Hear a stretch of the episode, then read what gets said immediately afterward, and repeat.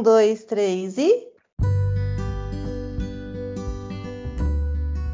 Oi, eu sou o Vini Lima. E eu sou a Estrela Nelato. Hoje o podcast vai falar de um assunto sério: ansiedade, depressão e prevenção ao suicídio. Vamos falar sobre isso e reforçar mais uma vez que não é frescura. E a gente precisa sempre estar ligados para ajudar o próximo ou até mesmo pedir ajuda. E para entender melhor sobre isso, nós temos hoje a presença especial da psicóloga Raquel Zanelato. Oi, Vini. Oi, Esther. Muito obrigada pelo convite. É um prazer estar aqui com vocês para discutir um assunto tão importante. E o tema de hoje é Setembro Amarelo.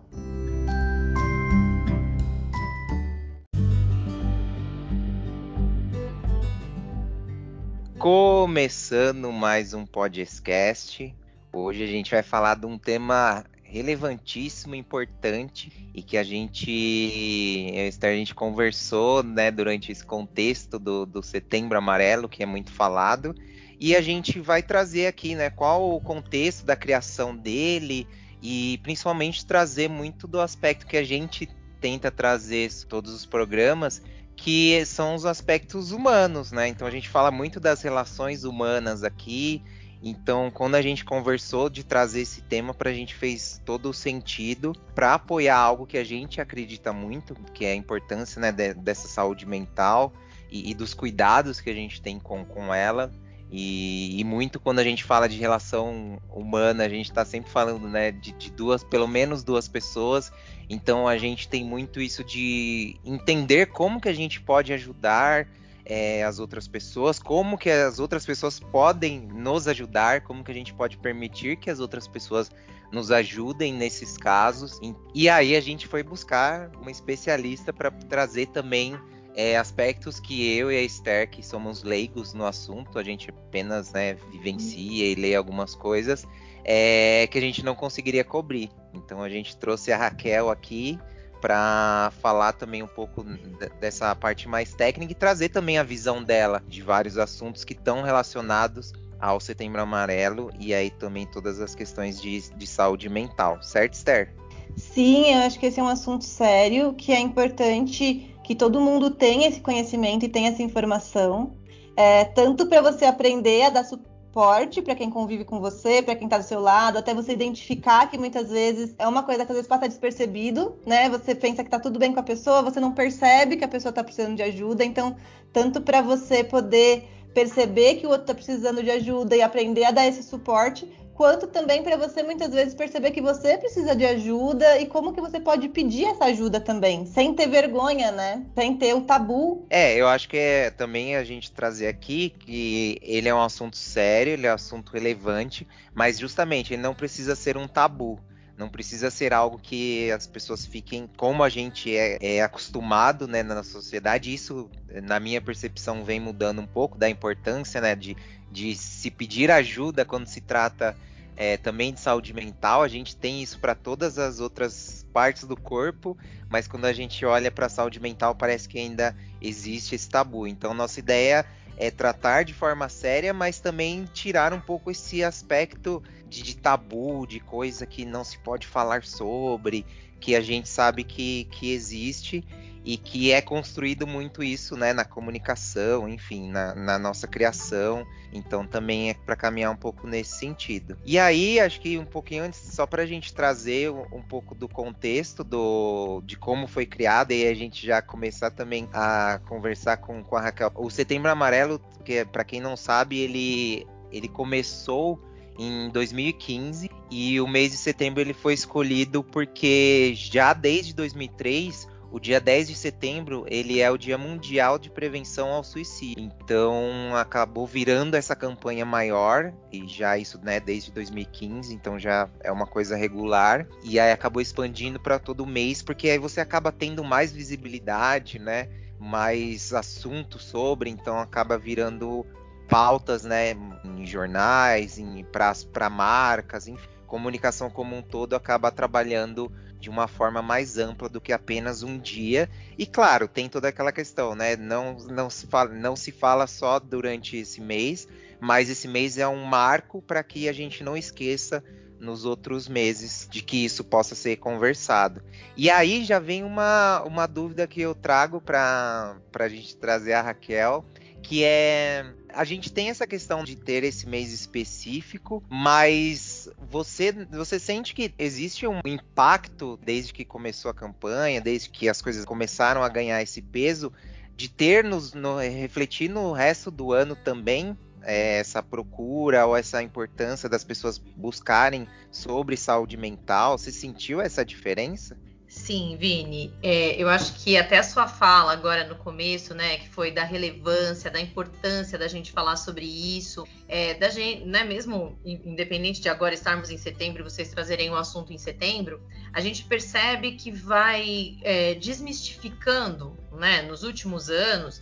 Tem o Setembro Amarelo, faz parte disso, mas também outros, né, outras questões, a forma como a gente aborda saúde mental em outros contextos também. Esse tema aparece muito mais na mídia, né, do que aparecia antes. Vai se desmistificando esse tabu, tanto com relação à, à questão das pessoas procurarem uma terapia, procurarem um psicólogo, irem ao psiquiatra. Isso vai se desmistificando. E até do próprio falar de suicídio, que por muito tempo as pessoas tinham aquele mito de que se você fala sobre o suicídio, você aumenta a probabilidade de uma pessoa se suicidar. E quando, na verdade, é justamente o contrário, né? Falar sobre o suicídio é, obviamente, falar de uma forma acolhedora sobre esse tema, não fazendo apologia ao suicídio, mas falar sobre o tema é uma forma de prevenir, é uma forma de diminuir o risco e não de aumentar o risco. Então eu acho sim que existe essa conscientização. Eu trabalho com adolescentes e eu percebo entre eles como eles trazem muito mais esse tema, como eles falam sobre isso o ano inteiro e não só nesse momento agora, mas como eles trazem essas questões, como eles falam sobre sentimentos com muito mais frequência do que nós adultos falamos ou do que nós hoje adultos falávamos quando nós éramos adolescentes, né? Então, eu acho que tem esse impacto sim, com certeza. E, e eu acho que existe um tabu muito grande, né? E que foi uma coisa que eu pensei muito enquanto eu escrevia aqui o roteiro e pensava sobre esse assunto, que é o negócio de você não poder falar, a vontade de se matar, né? E, e você não pode expressar isso, você não pode expressar essa vontade, é errado expressar essa vontade, né?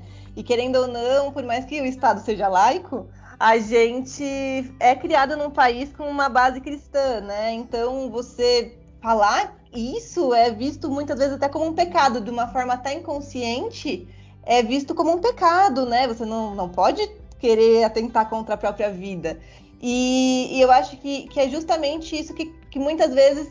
É, e aí você dá a sua opinião mais técnica, mas eu acho que isso muitas vezes afunda ainda mais a pessoa naquele sentimento, né? Dela não poder expressar aquilo que ela tá sentindo, ela não poder falar aquilo que ela tá sentindo. E ela ter que lidar sozinha com essa sensação e com essa vontade, muitas vezes, que muitas vezes é, não é nenhuma vontade de se matar, de de fato fazer algo contra o seu, o seu próprio corpo, mas uma vontade de cessar o sofrimento ou, ou de uma dificuldade de lidar com os próprios sentimentos, e ela não conseguir expressar isso. Você acha que essa falta de apoio, muitas vezes, da pessoa expressar o que ela está sentindo, aumenta os casos de depressão, de ansiedade, e esses casos estão diretamente ligados ao caso do suicídio?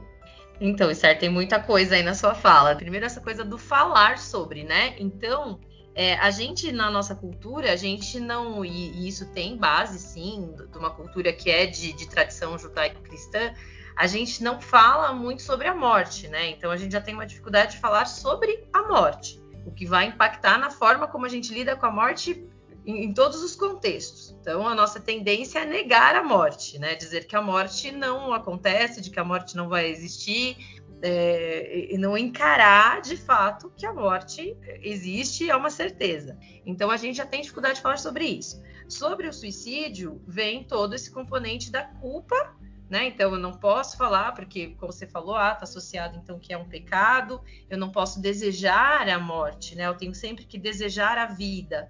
Eu tenho sempre que falar de coisas positivas. Então, a, a gente tem muita dificuldade. E é curioso prestar atenção, gente, até como isso confunde muitas vezes as pessoas, em entender, será que essa pessoa está falando realmente de suicídio? Será que ela vai se matar nisso que ela está falando, porque a gente tem muitas expressões na nossa linguagem, pensem aí, que estão ligadas a essa ideia de matar, de morrer.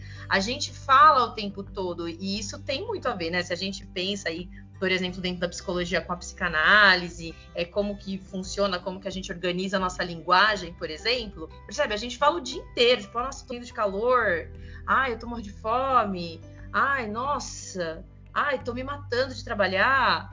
É, a gente fala o tempo todo, usa expressões, né? Ai, eu, nossa, eu prefiro morrer do que, do que fazer isso. Percebe? A gente usa expressões Sim. o tempo todo que tem Caraca, a ver com Caraca, eu nunca tinha reparado. Mas Ai, a gente fala, todo, ai, que vontade de morrer, ai, que Nossa. vontade de morrer, ai, que morte horrível. É. Morte horrível. Então, exatamente. A gente fala o tempo todo isso. Por que que a gente fala nessas expressões? Porque a gente não pode falar delas deliberadamente, abertamente, falar sobre, né, o desejo da morte, o desejo da, de, da finitude. E que faz parte dos nossos ciclos biológicos, assim, né? É, teoricamente, o nosso corpo, de alguma forma, ele sabe que ele vai morrer e ele estaria disposto à morte, como os outros animais, né? Se a gente pensar nesse sentido mais biológico mesmo, a gente sabe que a gente que a gente morre. Mas dentro da cultura, né, isso é um grande tabu. A gente tem que o tempo todo preservar a vida, preservar a nossa vida como indivíduo, preservar a vida da sociedade, a vida da espécie. Então é difícil para a gente falar sobre a morte, né? E sobre principalmente a nossa morte ou tirar a nossa vida. E aí sim, né, lógico, sempre que a gente vai reprimindo isso, essa impossibilidade de falar de sentimentos, tem sim uma chance maior de isso aparecer no nosso corpo como sintoma. Que aí é o caso da depressão, da ansiedade, dos diversos transtornos que, que você citou. E os transtornos mentais, eles estão, sim, associados, né? E quando eu falo associados, estou falando associação estatística mesmo, né? Disso tudo que vai mostrar um aumento da probabilidade é, de uma pessoa que tem um transtorno como a depressão, como o transtorno bipolar, como os transtornos de personalidade, é, abuso de álcool, abuso de drogas, que também é um transtorno. É, esses transtornos estão associados a uma maior probabilidade, a um maior risco de cometer suicídio. É, na verdade, quando a gente olha a população que comete suicídio, grande parte dela, assim, né, por exemplo, no caso da depressão, mais de oitenta por cento das pessoas que cometem suicídio têm, ainda que não tivessem sido diagnosticadas muitas vezes, mas quando você vai buscar a história da pessoa, você vê que tem sintomas depressivos que caracterizam ali um transtorno de depressão. Ao passo que o contrário não é verdade, né? Acho também importante a gente frisar isso. A maioria das pessoas com depressão não vai cometer um suicídio. A grande maioria das pessoas que têm depressão não vai cometer um suicídio, mas a grande maioria das pessoas que cometem um suicídio tem depressão. É diferente aí a, como que faz a correlação, né? O que que tá, o que que aumenta a probabilidade do quê? Então é importante a gente perceber isso, porque a gente tem uma alta incidência de cada vez maior, né? De depressão, de ansiedade dentro da nossa sociedade, mas a depressão, a ansiedade não são fatores suficientes para desencadear um suicídio. Tem outras coisas que vão ao conjunto aí que aumentam o risco.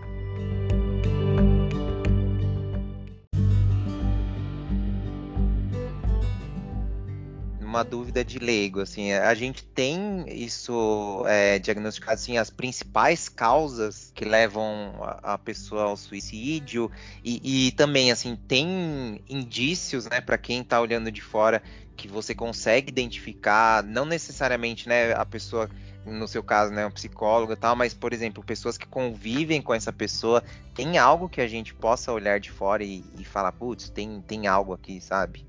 Então, é, é multifatorial, né? A gente fala, tem muitos fatores que vão levar ao suicídio e eles precisam estar muito bem combinados ali para que a pessoa, de fato, tenha uma tentativa de suicídio ou tenha efetivamente um suicídio, né?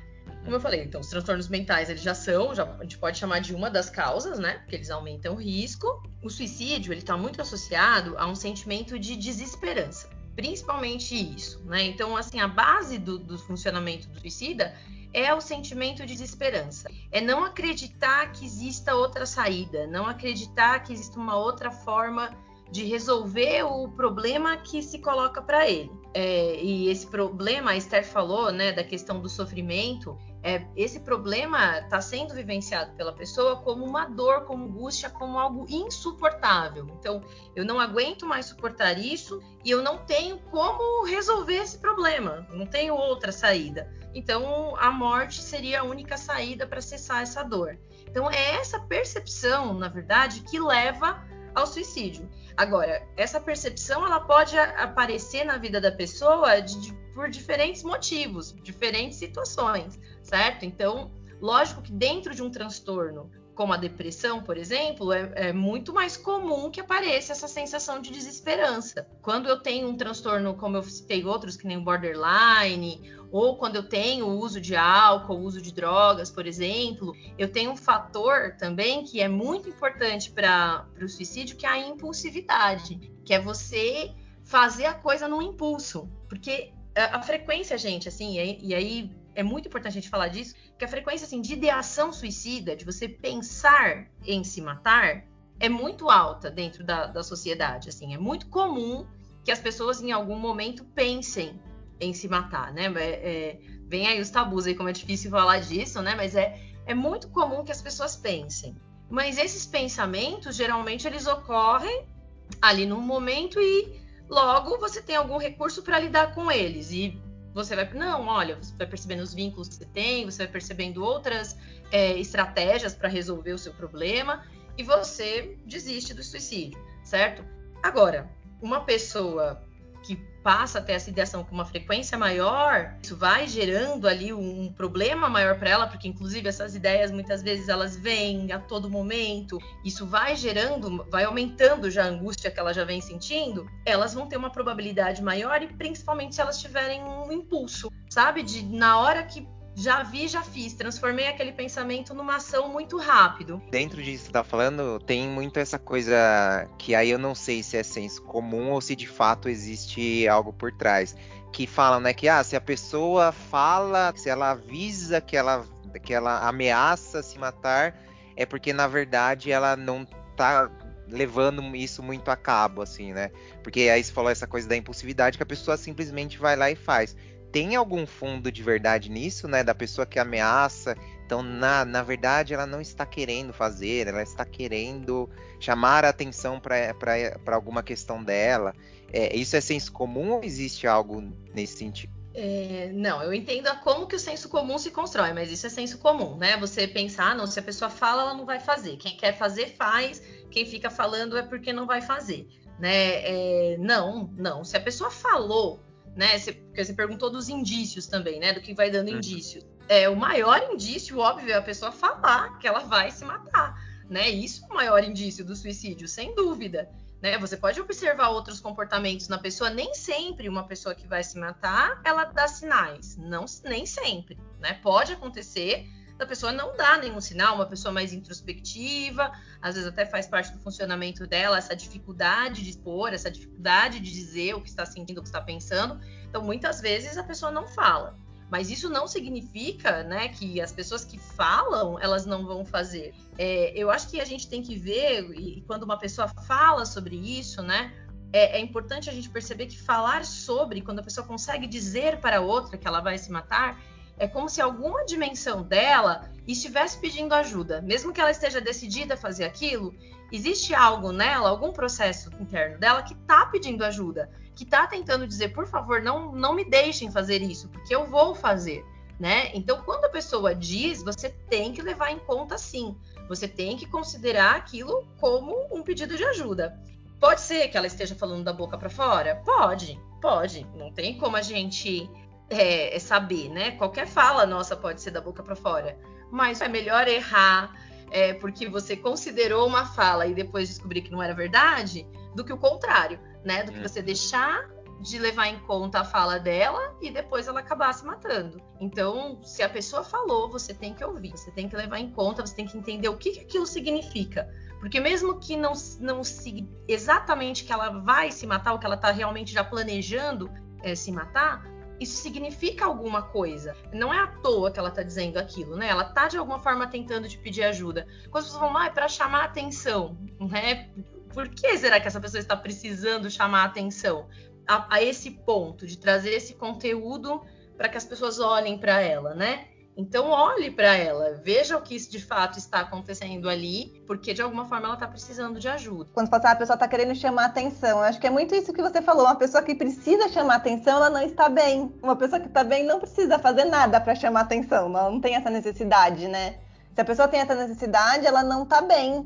Eu acho que já, já parte daí, mesmo que seja só chamar atenção o que, ela, o que ela tá fazendo, né? Mesmo que ela não vai fazer nada e que ela tá falando aquilo só porque ela tá... Alguma coisa ela tá precisando expressar, alguma coisa ela tá tentando expressar e ela não tá conseguindo. É, e geralmente a gente, como família, como amigo, a gente vai querer pensar nessa possibilidade, né? A gente vai querer acreditar nisso, não? Uhum. É, não é possível que isso tá acontecendo aqui com a pessoa que eu amo, com a pessoa que tá perto de mim, com a pessoa da minha família. Então a gente vai... É, também por uma defesa nossa, porque isso gera muita angústia, tentar acreditar que não é verdade, mas, mas pode ser verdade, né? Então é melhor levar em consideração, entender e se aproximar, né? Não afasta, porque às vezes é esse comentário de ah, é só para chamar atenção, ele afasta mais ainda essa pessoa da gente, né? Ele faz com que a pessoa se sinta mais culpada ou mais envergonhada, né? Se afaste em vez de falar.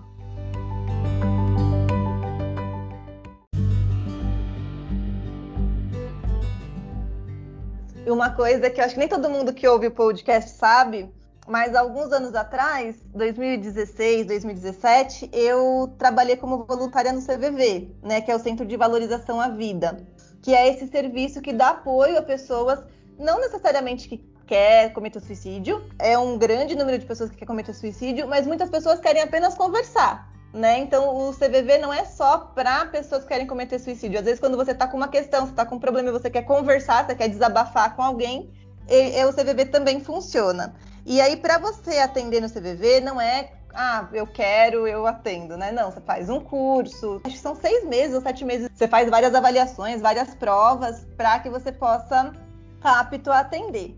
E uma coisa que eles falavam era muito isso, assim, que quem procurava normalmente o, o serviço do C V V eram pessoas que é, tinham a vontade, muitas vezes, de se suicidar, mas que estavam buscando ajuda. Então, no fundo, no fundo, não era aquilo que elas queriam. Elas queriam, elas estavam ligando ali para que elas pudessem, de uma certa forma, não fazer. Era como se você pudesse, de alguma forma, ajudar elas para que ela não fizesse. Ela, ela queria não fazer.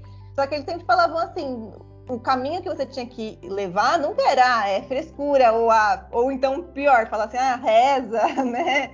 Confia em Deus, ou qualquer coisa nesse sentido. Mas era a técnica do C V V, a técnica rogeriana, que é a de você sempre devolver para a pessoa aquilo que ela está te trazendo. Então, a pessoa vinha com o intuito de, ah, eu quero, ah, eu quero me matar. E às vezes a pessoa já estava até numa condição, ah, já peguei o remédio, tô sentada na cama. Tinha umas, umas situações que eram mais pesadas. E aí você ia devolvendo para a pessoa, então a pessoa, você falava assim, então você quer morrer. E aí muitas vezes quando você perguntava, né, você devolvia, então você tá me falando que você quer morrer. A pessoa falava, não, eu não quero morrer, né, eu, eu só queria que esse sofrimento passasse, eu só queria que essa dor passasse. Então eu acho que tem muito a ver isso que a Raquel falou, assim, de quando a pessoa tá dando o indício, tem um lado dela que, que não quer, né, que na verdade eu acho que esses indícios que, ah, eu quero morrer, eu quero me matar. Quando a pessoa tá falando isso e tá expressando isso, no fundo é um pedido de ajuda, é uma forma de pedir ajuda para que você possa, né, para que o outro lado fale alguma coisa para que possa ajudar ela. Eu acho que o problema, e aí Raquel até me corrija se não for isso, tem muito isso assim, de você ver um amigo seu ou um parente seu falando isso, isso também te desesperar, isso acionar dores em você, né, as suas próprias questões serem acionadas ali. Mas de você muitas vezes não saber o que fazer, o que falar. E aí devolve coisas como, ai, reza, ai, Deus, não gosta das pessoas que se suicidam. E isso não, não acalma, né, a dor da pessoa. Fala assim, ai, mas sua vida é tão boa, né? É, né, tem tantas coisas que você já gasta. É, meio que diminui, né, a dor da pessoa e tal. Tentando ajudar, mas meio que como você não tem uma...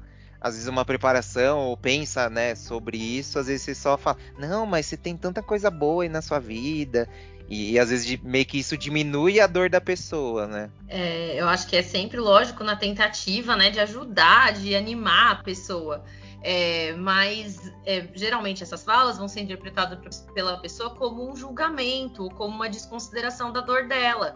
Né, como se ela vai pensar, tá vendo? Ninguém vai entender o que eu tô falando, a pessoa não vai entender o que eu tô dizendo, porque aí você não tá tendo uma escuta que realmente seja empática, né? É, geralmente o melhor caminho é ouvir, né? Tanto que a Esther deu o exemplo do C V V, e aí justamente é esse o papel da, da pessoa que está ali no C V V, é ouvir, é, é realmente ouvir com escuta que não seja de julgamento, que não seja de culpabilização, é, que seja de estabelecer um vínculo, que seja de estabelecer um contato com a pessoa, dela perceber que alguém está de fato ouvindo, que alguém está de fato olhando para ela.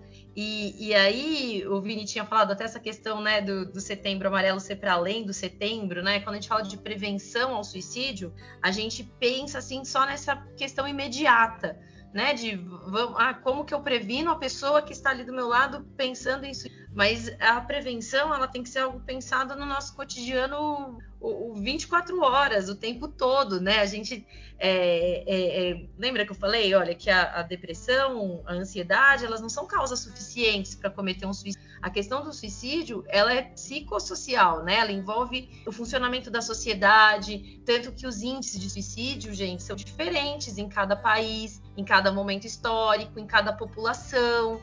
É, isso mostra como as causas do suicídio são muito mais sociais do que exatamente só associadas a um transtorno mental. Então, a gente mudar realmente a forma como a gente se relaciona com as pessoas, prestar atenção nas pessoas, ouvi-las de fato, treinar a nossa escuta, não só para a pessoa que já está realmente falando sobre suicídio, mas antes, né, que as pessoas falem, sobre a gente treinar a nossa escuta, a gente parar para ouvir o outro, a gente olhar de fato para o outro, a gente estabelecer vínculos com as pessoas, vínculos autênticos, vínculos reais, a gente se importar de fato com alguém, porque é isso que nos protege. Quanto mais a pessoa consegue estabelecer vínculos com as outras, mais protegida ela está em relação ao suicídio. Então, se você consegue estabelecer um vínculo de verdade com essa pessoa, você está realmente protegendo ela. Se ela percebe que você está estabelecendo uma relação verdadeira com ela, se você gosta dela, ela vai perceber isso, e é isso que vai tirá-la ali daquela condição de desesperança,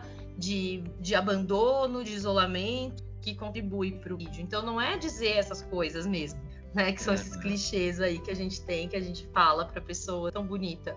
Não, vive a vida com ela, né? Vive a vida com ela, que ela vai começando a perceber a beleza. E óbvio também, né? Nesses casos já tem que ter esse, essa aproximação e conversar sobre a importância do acompanhamento psicológico, do acompanhamento médico, né? De fazer uma avaliação, porque aí nesses casos de um acompanhamento maior, até para mostrar para a pessoa que você não pode se responsabilizar por aquela fala sozinho. É, a gente deve ser honesto, né? Falar com uma pessoa que te fala sobre, sobre o suicídio, falar, olha, isso que você está me trazendo, para mim, é muito difícil. Então, vamos junto, vamos junto procurar um psicólogo, vamos junto conversar com um profissional, porque eu tô aqui para te ajudar, vamos falar sobre isso. Então, se alguém fala para você sobre isso, que quer se matar, você deve procurar ajuda para você também, entende? Você deve falar isso com outras pessoas, não carregar isso sozinho, porque muitas vezes a gente tenta, para proteger ali a pessoa, não expor,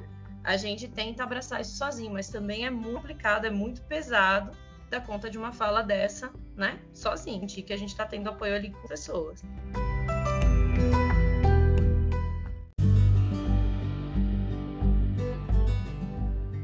E, e aí você estava comentando essa questão, essa dimensão psicossocial, que determinados é, tempos e contextos diferentes a gente tem índices diferentes da, de taxa de suicídio. E aí uma das coisas que a gente encontrou enquanto a gente estava montando o, o programa, é, a gente encontrou dados que são da pesquisa mais recente da P N S, né, que é a Pesquisa Nacional de Saúde, que é feita pelo, pelo I B G E. E esses dados, eles apontaram que teve um crescimento significativo no número de casos de depressão aqui no, no país. Então, os números que eles trazem, né, segundo a pesquisa, é de dezesseis vírgula três milhões de pessoas com mais de dezoito anos, eles sofrem da doença, e isso representa um aumento de trinta e quatro por cento de dois mil e treze comparado com dois mil e dezenove. É, e aí você comentou também que você trabalha especificamente com jovens, então aí a gente queria ver na, na sua perspectiva o que, que você acha que leva a esse aumento de casos, né, de pessoas com, com depressão, e ter a partir dos dezoito anos a gente já tem esse, esses dados, E, mas também, principalmente em, nessa faixa, assim, que você trabalha, como que você vê esse, esse aumento que se mostra na pesquisa e que você tem essa, essa vivência, né, do seu dia a dia? Sim, pensando nessa população de adolescentes, né, de jovens. É, é interessante que, olha, o dado que você está trazendo é de forma da população geral, né, inclusive de adultos. Uhum. Ah, os casos de depressão e ansiedade, esses dois transtornos, gente, têm aumentado no mundo inteiro, em todas as populações, assim, né? Então, a gente tem observado um aumento de ansiedade no mundo inteiro. Não só aqui no Brasil, não só entre os nossos jovens. Quando a gente pensa no suicídio, especificamente, aí a gente vê essa, essa variação. Pra gente, né, eu acho que é mais um dado que prova aí é que essa questão tem muito mais a ver com o social do que só com o transtorno em si, porque senão a gente observaria o suicídio aumentando também em todo mundo. Se todo mundo está tendo mais depressão, todo mundo deveria estar tá se suicidando mais, e não é isso que acontece, né? É, se a gente pensar especificamente, né, você falou primeiro da depressão, por que que os diagnósticos de depressão e de ansiedade estão aumentando? Quando a gente pensa em diagnóstico mesmo, em você ter a, toda a P N S, toda a Pesquisa Nacional de Saúde, ela é baseada, né, nos dados que são lançados nos sistemas do SUS, nos sistemas de saúde, e aí então é um caso que foi registrado, que foi diagnosticado, que foi identificado. É, a gente tem hoje, né, um aumento dos diagnósticos, porque as pessoas, porque a gente tem mais profissionais habilitados a fazerem esses diagnósticos. Isso é um ponto, né? Não que as pessoas não tivessem depressão antes, mas elas muitas vezes tinham e não tinham aonde buscar ajuda, não tinham nem profissional que pudesse fazer esse diagnóstico, principalmente aqui no Brasil. É recente, é de algumas décadas para cá, que a gente tem aumentado essa possibilidade de acesso a serviços de saúde mental e a um médico, um psiquiatra que vai poder fazer esse diagnóstico. Além disso, a gente mesmo citou, as pessoas têm falado mais sobre o assunto, né? A gente falou, as pessoas estão falando mais sobre o assunto, as pessoas falam mais sobre o assunto, mais pessoas conseguem nomear aquilo que elas estão sentindo, aquilo que elas estão vivenciando, buscar uma ajuda. Então, muitas vezes a gente tem sintomas da depressão, sintomas da ansiedade, mas não identificava isso como algo que pudesse estar nos causando algum, algum transtorno médico, né? Alguma questão justificasse eu buscar um médico. E em paralelo a isso, então a gente tem que, né, assim, perceber que pode ter um aumento dos diagnósticos, que não necessariamente reflete tudo isso de aumento dos casos. Mas, além disso, a gente tem uma sociedade que produz muito mais ansiedade, né? A gente tem uma sociedade que nos gera mais ansiedade no mundo inteiro, né? Falando não só do Brasil. Só para não perder uma coisa que a gente, uma piada nossa aqui que a gente sempre fala, que é tudo culpa do capitalismo. Você acha que tá ligado ao capitalismo esse? É tudo culpa do capitalismo? É. Ah, a gente pode pôr a culpa no capitalismo. Podemos sim, com certeza, por que não? Podemos sim. Ah, né, lógico, gente, quando a gente aumenta dentro de uma sociedade de consumo, né? Você estabelece todos esses padrões que a gente tem que adquirir, você... É, se a gente pensar, né, como hoje a gente estimula as pessoas a consumir, a forma como a gente estimula a consumir, né, é, por meio da internet, por exemplo, né, então a internet, ela tem um papel enorme nesse, nessa questão de gerar ansiedade, de gerar insatisfação, de frustrar, tem, é, de te promete uma coisa, de aguça o seu desejo por uma série de coisas e depois frustra esse desejo o tempo todo, assim, né, e, o tempo todo não, às vezes te sacia, às vezes te frustra, deixa o seu cérebro bem confuso com relação a todas essas questões de recompensa. É, isso daria depois a gente marcar um outro dia, porque a gente vai para uma outra conversa. Nossa, que aí vai...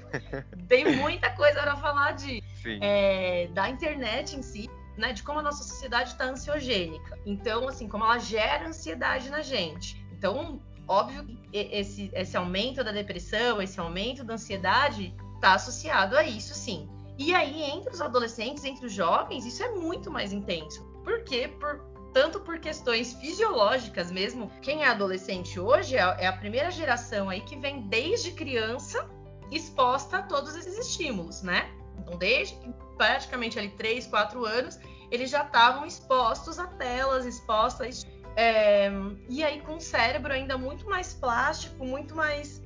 um processo de adaptação, e vai ficando um cérebro que vai tendo mais dificuldade de entender de fato, organizar os processos, né? Por isso que eu falei que isso vira um assunto para outra conversa, que a gente pode falar é, de pensar, por exemplo, o ritmo, mesmo o ritmo circadiano, né? Que é você, por exemplo, organizar o seu cérebro para entender o que é dia, o que é noite, é em que horário que você descansa, em que horário que você faz uma coisa, em que horário que você faz outra. Hoje em dia, já não, não, com a internet, com todos os de estimulação que a gente tem, a gente não, não consegue mais organizar de fato que hora que está de dia, que hora que está de noite, que hora que eu estou trabalhando, que hora que eu estou no meu momento de lazer, que hora que eu... Né? Não tem mais, é tudo junto ao mesmo tempo, é tudo acontecendo o tempo todo. Então, isso gera um monte de uma série de transtornos. É, e tanto a questão social também, de colocar esses jovens que estão entendendo quem eles são, já num processo de extrema competição, de, é, de exposição extrema da sua privacidade, da sua vida, é, na internet, nas sociais, a, a forma como a gente compreende até o que, que seria aquele núcleo, né, com o qual a gente se identifica, que antes era restrito, que era só as pessoas que estavam perto da gente. Hoje em dia, não, para esses jovens é, é o mundo, é muito mais amplo, a quantidade de referências e de possibilidades de identificação que eles têm. E isso é bom por um aspecto, você pensa, nossa, é liberdade, né? Mas, por outro aspecto, é muito caótico para uma pessoa se organizar nesse sentido. Então, isso gera ansiedade, isso gera depressão. Mas vejam que o suicídio, por exemplo, ele não aumentou junto com a depressão, com a ansiedade. No mundo, gente, as taxas de suicídio estão caindo, não estão aumentando. Agora, nas Américas, né, e o Brasil na América Latina é um país com maior incidência desse aumento de suicídio, nas Américas está aumentando. Então, o que, que acontece que o mundo, né, está diminuindo suas taxas de suicídio? O Brasil, por exemplo, está aumentando. O Brasil aumentou de dois mil e doze para cá, muito, muito, né? A gente fala, né, do impacto, por exemplo, do Setembro Amarelo, da gente falar sobre, mas isso ainda não gerou um impacto de diminuição do suicídio. O que a gente ainda vem vendo é um aumento dos índices de suicídio no Brasil, por exemplo. Então, tem a ver com o contexto social que a gente que produz essa desesperança. Embora entre jovens está aumentando no mundo inteiro, tá? Entre jovens, entre adolescentes está aumentando no mundo inteiro. E aí pode ter a ver com essa desesperança, com essa dificuldade dessa geração ter esperança em relação ao futuro, pensar sobre o que, que vai ser, né, o que, que é futuro para eles, assim, pensando nessas coisas. Você fala, tudo é culpa do capitalismo? Provavelmente é, porque aí você pensa em mudança climática, em todo, todo esse contexto que essa geração está enfrentando e que ela pensa em ver as notícias de que ah, o mundo vai acabar em dois mil e cinquenta. Aí você fala, nossa, que legal, né? Pô, eu, agora que eu nasci... Tá lá, a pandemia, crise hídrica, crise energética, tudo dando errado. Então, você construir esperança nesse contexto é muito mais difícil. E aí, acho que uma, uma outra curiosidade que eu tenho, assim, que também talvez é, entre muito no lance do senso comum, e aí você pode esclarecer pra gente. É, tem muito essa coisa também, acho que principalmente do, de jovem, essa coisa meio que do estereótipo do jovem que é o triste, que é o, é o que é mais fechado... E a gente identifica muito, quando pensar na, em questão de suicídio e tal, você a, associa muito a esse estereótipo, a essa imagem daquele jovem, né, que é mais fechado, que não conversa e tal. E, pelo menos assim, eu, eu penso que não existe, né, esse estereótipo da pessoa que, que tem esses pensamentos, como a gente falou. Pensamentos todo mundo tem, todo mundo já teve. Mas de você, isso ser uma constância, disso a pessoa tomar alguma decisão nesse sentido, é, eu acho que, aí você me corrige se eu estiver errado, mas assim, é importante de, de mostrar que não existe esse estereótipo, né, do suicida.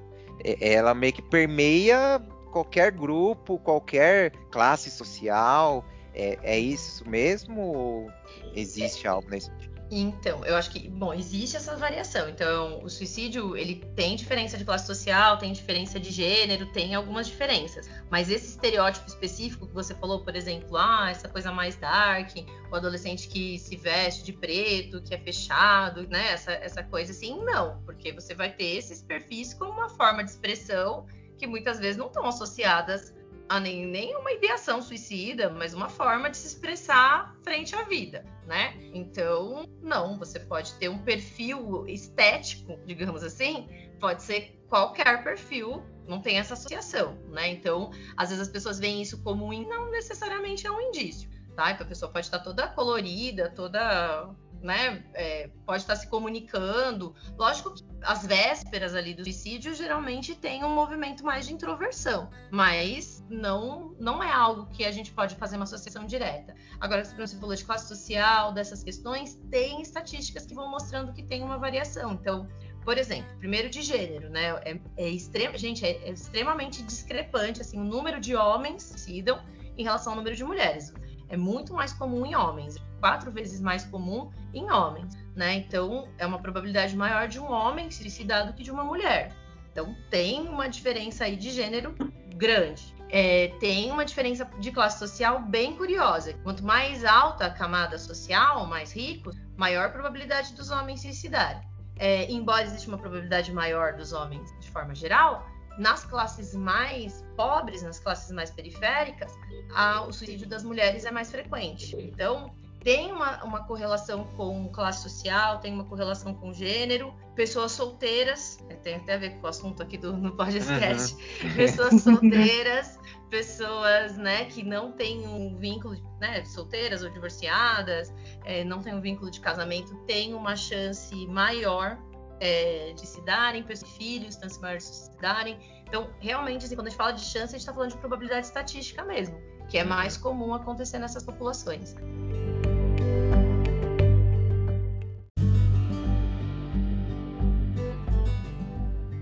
E aí, acho que para a gente fechar aqui, é, como que a gente pode ajudar as pessoas que estão passando por isso e, principalmente, como que a gente pode pedir ajuda, né? Acho que a gente falou bastante sobre ajudar, sobre a escutativa, o apoio ao outro, coisas para não falar, né? Mas, a gente, não, mas como que a gente pode pedir ajuda também, caso a gente esteja nessa, nessa situação? Eu acho que a gente buscar se aproximar daquelas pessoas, né? Quando a gente percebe que a gente está nesse processo, a gente buscar se aproximar daquelas pessoas em quem, com quem a gente já tem algum vínculo de confiança, com quem a gente consegue estabelecer um vínculo maior de confiança, né? Geralmente são pessoas com quem a gente vai sentir mais à vontade para conversar.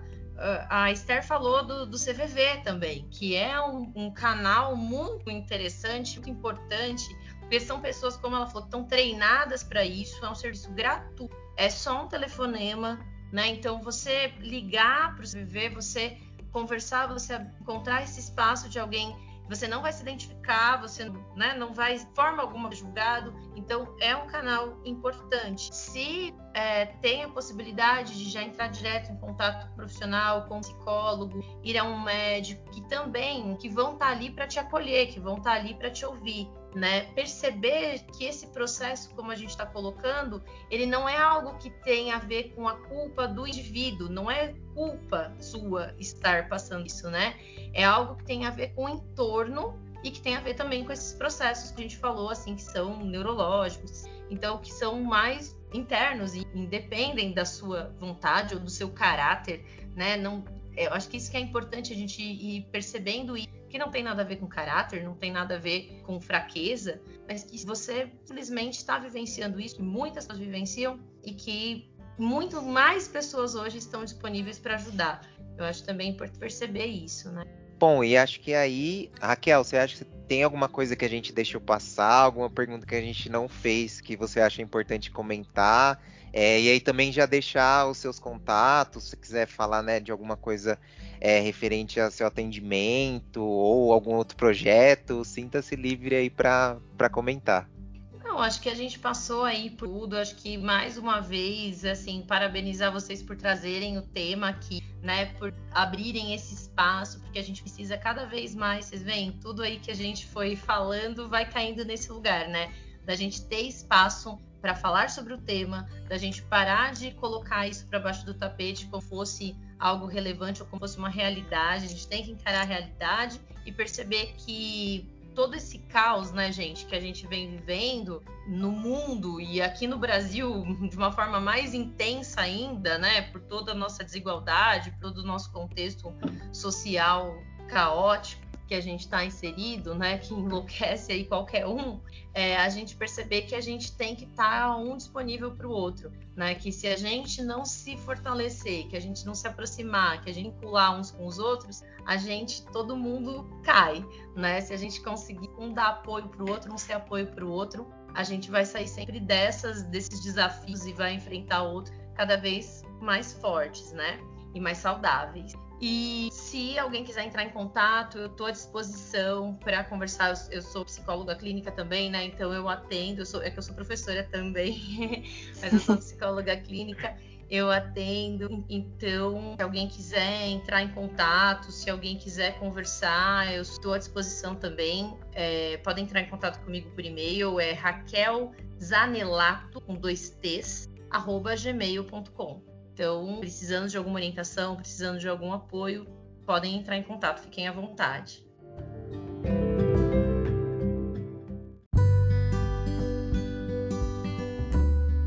Bom, então acho que é isso. É, queria agradecer de coração a Raquel pela participação. Acho que foi um dos podcasts mais relevantes que a gente fez aqui nesses quase sete meses agora, né? Que a gente fala de muita coisa e a gente achou importante trazer um porque é, é, são, é uma causa, uma campanha e são questões que eu e a Esther a gente acredita.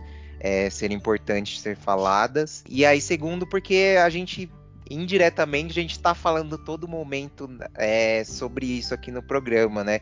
Porque a gente fala muito aqui de relações humanas. Então, acho que até isso que a Raquel trouxe, né? Que não é só também você agir quando a, a, já está acontecendo alguma questão, mas é o quanto a gente fortalece os nossos vínculos com as pessoas no dia a dia e o quanto que a gente se põe no lugar do outro, a gente ouve as outras pessoas é, nessas relações que a gente tem. E aqui a gente fala, às vezes, de relacionamentos amorosos, mas a gente fala de relações humanas no geral.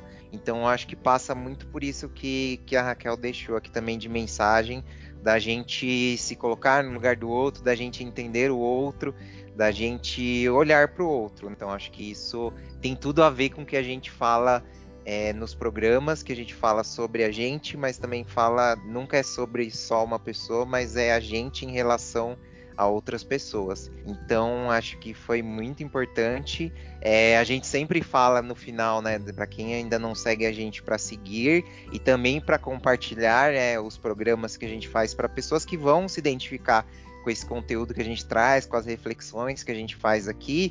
E esse programa em especial, eu acho que é, é ainda mais importante as pessoas compartilharem para quem você gosta, para quem você acha que vai ser importante ouvir, né, o que a gente conversou aqui. Como a gente falou, essa questão é um tabu e a gente, quanto mais a gente trazer esse assunto para ser falado, é muito mais positivo para a gente enquanto sociedade. Então, acho que se você conhece pessoas que vão se identificar com esse conteúdo, que você acha importante, é, e são pessoas que você se importa, então acho que se você puder fazer esse conteúdo chegar em mais pessoas, a gente vai cumprir a nossa missão com esse programa, que é justamente trazer esse assunto, essas reflexões, sem ser necessariamente um tabu, mas algo que, que a gente precisa falar e que a gente possa evoluir como pessoa e acaba evoluindo como sociedade. Então, muito obrigado quem chegou até o final. Muito obrigado novamente, Raquel.